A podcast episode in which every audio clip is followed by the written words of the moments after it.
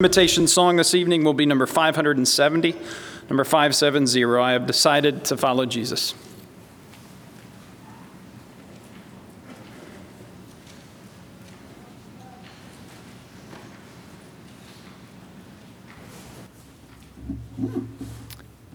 Our reading tonight comes from John chapter 17, verses 20 to 23. If you'd like to follow along in your Bible, if you want to use the red Bibles in the back of the pew in front of you, that's on page 903. John 17, 20 to 23. Jesus is speaking here, and he says, I do not ask for these only, but also for those who will believe in me through their word, that they may all be one, just as you, Father, are in me and I in you that they also may be in us, so that the world may believe that you have sent me. The glory that you have given me, I have given to them, that they may be one, even as we are one. I in them, and you in me, that they may become perfectly one, so that the world may know that you sent me and loved them even as you loved me.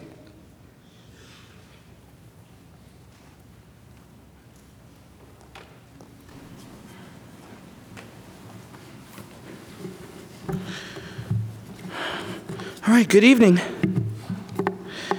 When I was younger, I often took Sunday drives with a really, really dear friend.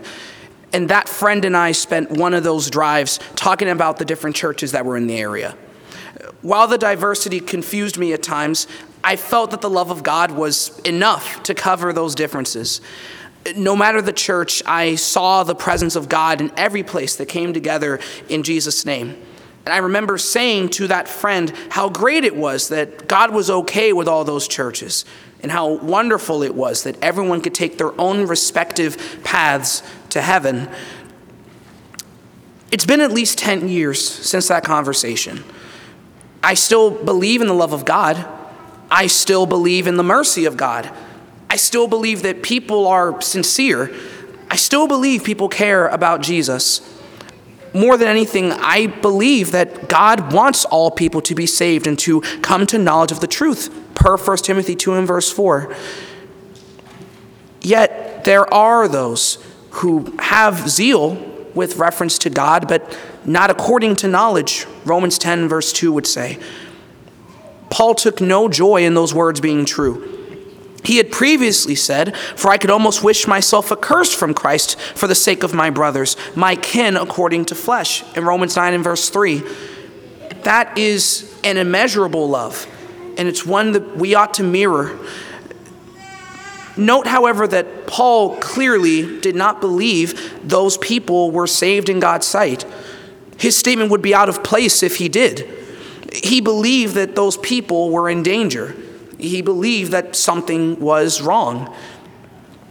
Despite his heart's yearning for unity with these Jews, or even disunity at his own expense, it was impossible. It was impossible because such unity would be under a false pretense. It would be a false unity. True unity would only be possible under the same kind of zeal, a zeal according to knowledge. It is true that the Jews Paul had in mind did not believe in Jesus as the Messiah. However, the principle is clear. These people were lost because they had neither believed in nor obeyed Jesus. Both aspects are important in that. We must understand that belief gives, per John, John chapter 1 and verse 12, the power or the right to become children of God but we should also know from John 3 and verse 36 that whoever does not obey the Son will not see life. Jesus cares about the truth bringing people together. We must be united in belief and obedience. Because of that, unity is not as simple as I once believed it was. In religion, unity simply cannot be feigned, it can't be faked. Neither can unity be forced. It has to be willfully aspired to. It must be founded upon the biblical standard. and it must be proven through unified obedience to that standard. Congregations of various kinds are divided by different doctrines and practices, and two very rarely answer the same question in the same way. There is love for Jesus, it seems to me, yet division on his words. There is love for the church, but division on its identity. There is love for worship, yet division on its rules. The way of Jesus is simple, however. His path, prophesied in the Old Testament and realized in the New, is still effective. More importantly, his path is still the only path to salvation, just as there is no other name under heaven that has been given among men by which we must be saved. Acts 4 and verse 12. If we want unity, the only kind of unity with which God is pleased, then we must look to the originator and the fulfiller or the perfecter of our faith, Jesus Christ. As we flip through the gospel pages, we find that unity is constantly on Jesus' mind. However, the unity that Jesus desires is a unity in what we say, do, and believe. Any religious body that claims to be the body of Christ must test themselves. They must examine if they fall in line with the kind of unity Jesus desires and demands. Appreciate with me tonight that Jesus taught, prayed, and died for unity, making him the only one who can rightfully define it. Jesus taught, prayed, and died for unity. Observe first with me that Jesus taught for unity. One of Jesus' objectives was to unite people under one religious standard. He taught for the purpose of unity. The Sermon on the Mount, for instance, was originally addressed to the great crowds that had been following Jesus, if you look back in Matthew 4 and verse 25. Despite there being all these different people with presumably different backgrounds, Jesus spoke to unite them all under a single system of kingdom living, a single system of kingdom conduct. As his sermon was wrapping up, Jesus said this in Matthew chapter 7, verses 24 through 25. Therefore, everyone who heeds my words and does them will be like a wise man who built his house on the rock. And the rain fell, and the floods came, and the winds blew and beat against that house. But it did not fall, because it had been founded on the rock. All of Jesus' words in this sermon, whether about anger, marriage, prayer, or otherwise, were able to give a solid foundation for people who sought spiritual things. Followers of Christ should be united in heeding his words. Not just those in the Sermon on the Mount, but all his words, including those carried along by his apostles. John 16, 13. Here's another passage for your consideration, and this one might seem strange at first glance. Go to Matthew 20, 23, verses, verse 37. After sharply rebuking the scribes and Pharisees, Jesus says this as he's, as he's um, speaking about Jerusalem. Jerusalem, Jerusalem, who kills the prophets and stones those who are sent to it to death. How many times did I want to gather your children together? just as a hen gathers her young together under her wings, and you did not want that. There is tragedy in Jesus' words. He has desired to save those in Jerusalem, yet they refuse to listen to him. He alluded to this a few verses earlier, actually. Spokesmen of God had often been sent to Jerusalem to their own peril, if you look back in verse 34 there. Though frustration is clear, there is also heartbreak. This is why many translations note this section as a lament over Jerusalem. However, I want you to also see the love in this lament. I want you to see the goal in Jesus' teachings, the goal in having sent countless prophets to teach them. See the reason given to Jerusalem to gather your children together, just as a hen gathers her young together it's important for me to mention the word together is not literally found in the Greek text, but it's implied through the use of the verb that's translated as gather. It could even be rendered as collect, and it would make total sense. The force would be the same. I bring that to your attention to indicate that in a similar manner to how Jesus described uh, desire to gather the children of Israel together, he desires to gather us together. He and his teachings are the means by which unity is possible. It's the only way by which unity is possible. John 10 gives us even more to consider. Jesus, speaking to the Pharisees, had called himself the door of the sheep in verse 7 of John 10. And he later describes himself in verses 11 and 14 as the good shepherd. He explained that his sheep are those who will listen to his voice in verse 16. Being receptive to his voice makes all the difference. And those who are receptive are given a promise from Jesus in verse 17. Pay close attention to this. And there will be one flock one shepherd. Friends, this is about unity, uh, bringing people together to become the people of God. And ironically, Jesus' words in this passage regarding, especially regarding his death and resurrection, led to a division among the Jews in, in verse 19. Some seemed to believe Jesus, but some certainly did not. Yet our point is clear from this passage and others. Jesus taught for the purpose of unity. Second, see that Jesus prayed for unity. We're going to be going to the passage that was read for us just a moment ago in a few minutes, but I want us to just give some essential context before we get to verse 20 and on. After praying for himself, he prays for his disciples. He prays, I am no longer in the world, but they are in the world, and I am coming to you. Holy Father, keep them in your name, which you have given to me, that they may be one just as we are. In verse 11, Jesus was going to leave the world, but his 12 apostles would still be in the world. So, after noting this, the first thing he prays is for them to be one. And though Judas fell away, as was prophesied, the other 11 remained unified.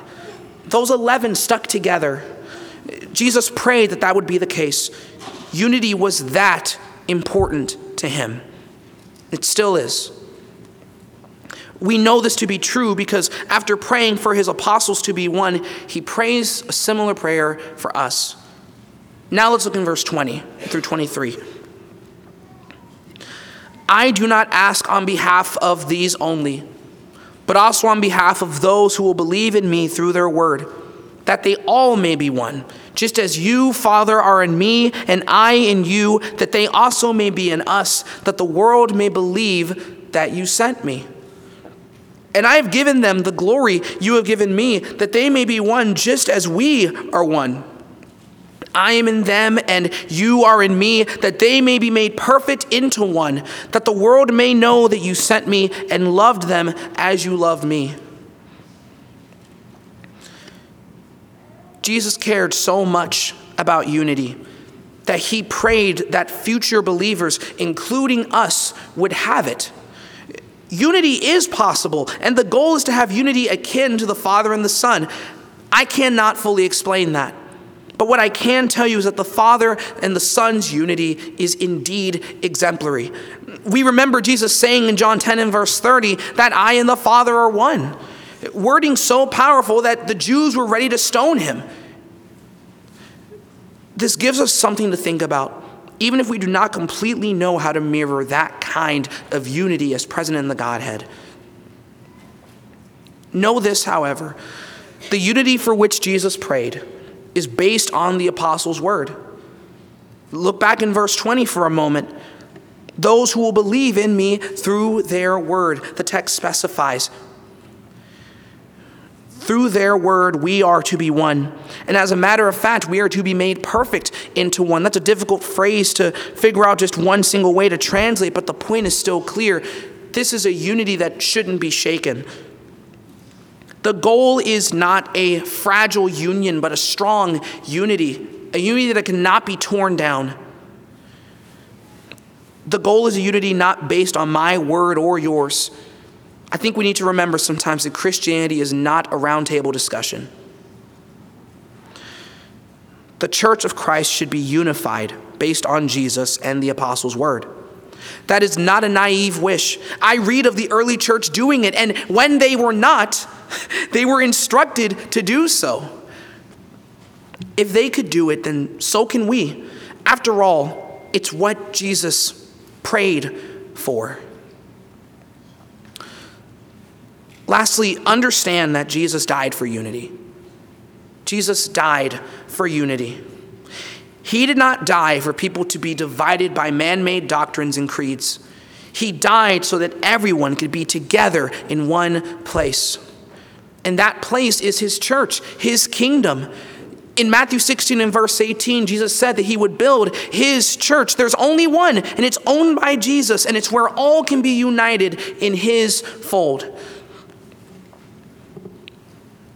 You look in Ephesians chapter 1, verses 22 through 23. We're going to be in the book of Ephesians for a little while here. Paul says that the Father subordinated everything under his, Jesus' feet, and gave him as the head over everything in the church, which is his body, the fullness of him who completes everything in everything. Note that the body and the church refer to the same thing in this passage. And with that understanding in mind, look at Ephesians chapter 2, verses 13 through 16. But now in Christ Jesus, you all who were formerly far away became near by the blood of Christ.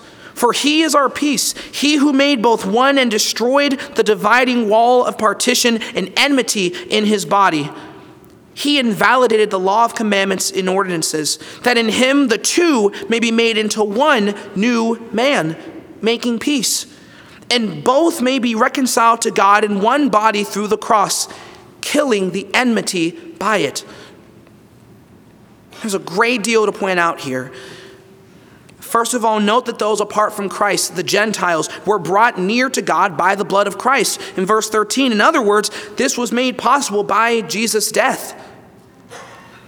Christ himself is our peace having invalidated the old law and brought the new. In verse 15, they are all able to be reconciled in his body. As we've already established from earlier in this book, that body is the church, and that is where true reconciliation and true unity are.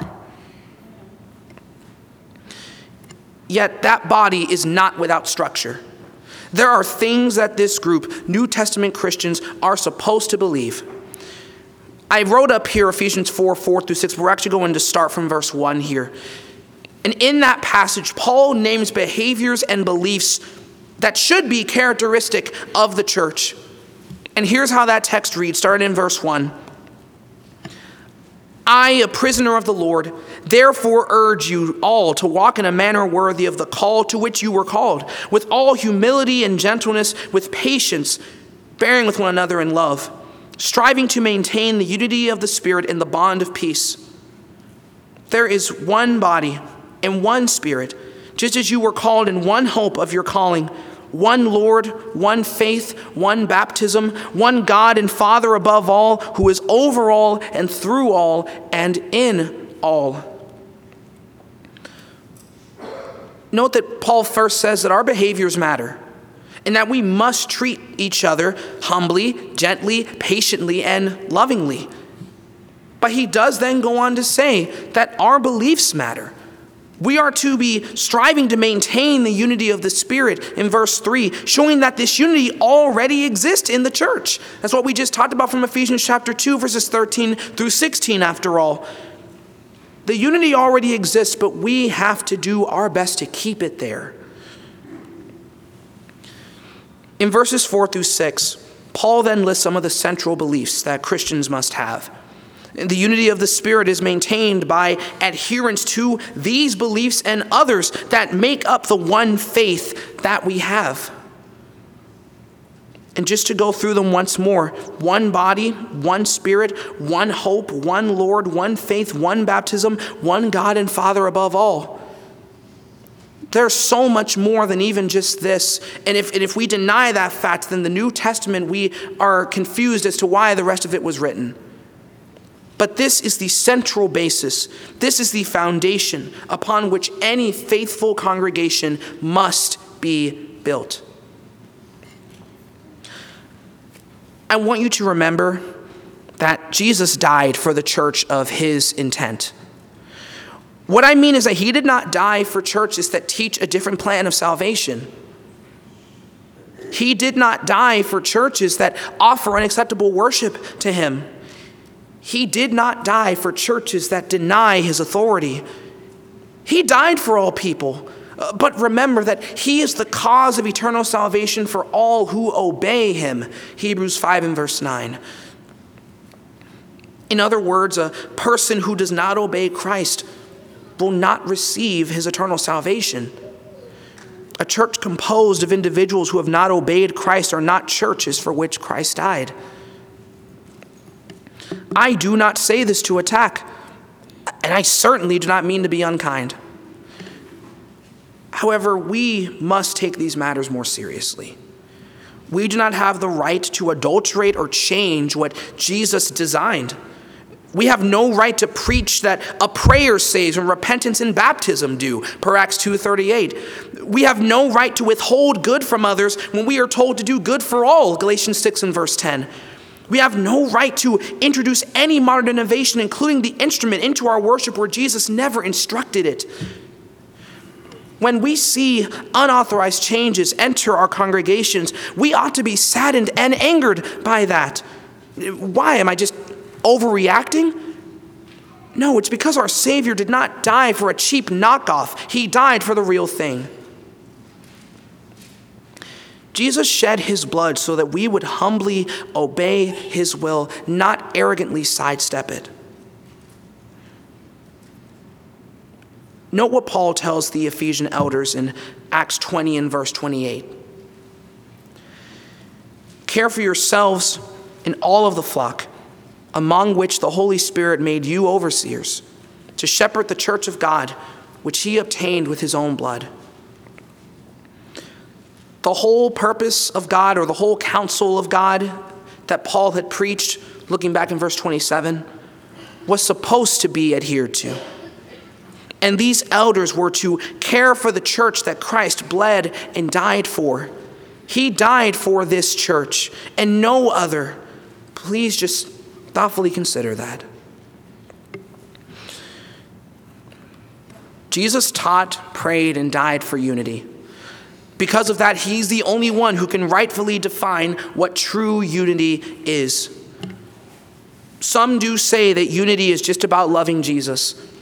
I'm sympathetic to that. Many in this world love Jesus. However, to truly love Jesus, you must agree with his teachings. How can we love Jesus if we don't agree with him? I want to just bring one more passage to your attention. Not everyone who says to me, Lord, Lord, will enter into the kingdom of heaven, but he who does the will of my Father who is in heaven. Many will say to me on that day, Lord, Lord, did we not prophesy in your name and cast out demons in your name and do many miracles in your name? And then will I plainly say to them, I never knew you. Depart from me, you who practice lawlessness. Matthew 7 21 through 23. That passage is sobering, or at the very least, it should be. Salvation, according to verse 21, is not just about knowing that Jesus is Lord. Salvation, according to verse 22, is not just about doing good things to try and glorify God. The key is in verse 21. The one who will enter into the kingdom of heaven is he who does the will of my Father who is in heaven. Those are Jesus' words. And per those words, obedience is simply the only way to salvation. Neither knowledge nor work will do you any good if you failed to simply obey. The unity Jesus desires demands our submission to his plan. We must be saved in the way he said to be saved through repentance and baptism. We must be added to the church where the saved are. That church must follow Jesus' words as delivered through the apostles. That church must love and care about each other as they seek to honor God. All those things you can find in Acts, in Acts chapter 2, verses 38 and onward. The unity Jesus desires is simple. And as we've discussed today, it's a unity that he taught, prayed, and died for. I'm not sure what your needs are tonight. It's very possible that you're hearing all of this and you're realizing that you need to repent and be baptized yourself, that you've not fully submitted to that plan, that you need to be added to the Lord's church and be brought from the domain of darkness into the kingdom of his marvelous light. It's also possible that maybe you've known that path but have fallen away from it and need to be restored. And it could be that you just need the prayers of your brethren.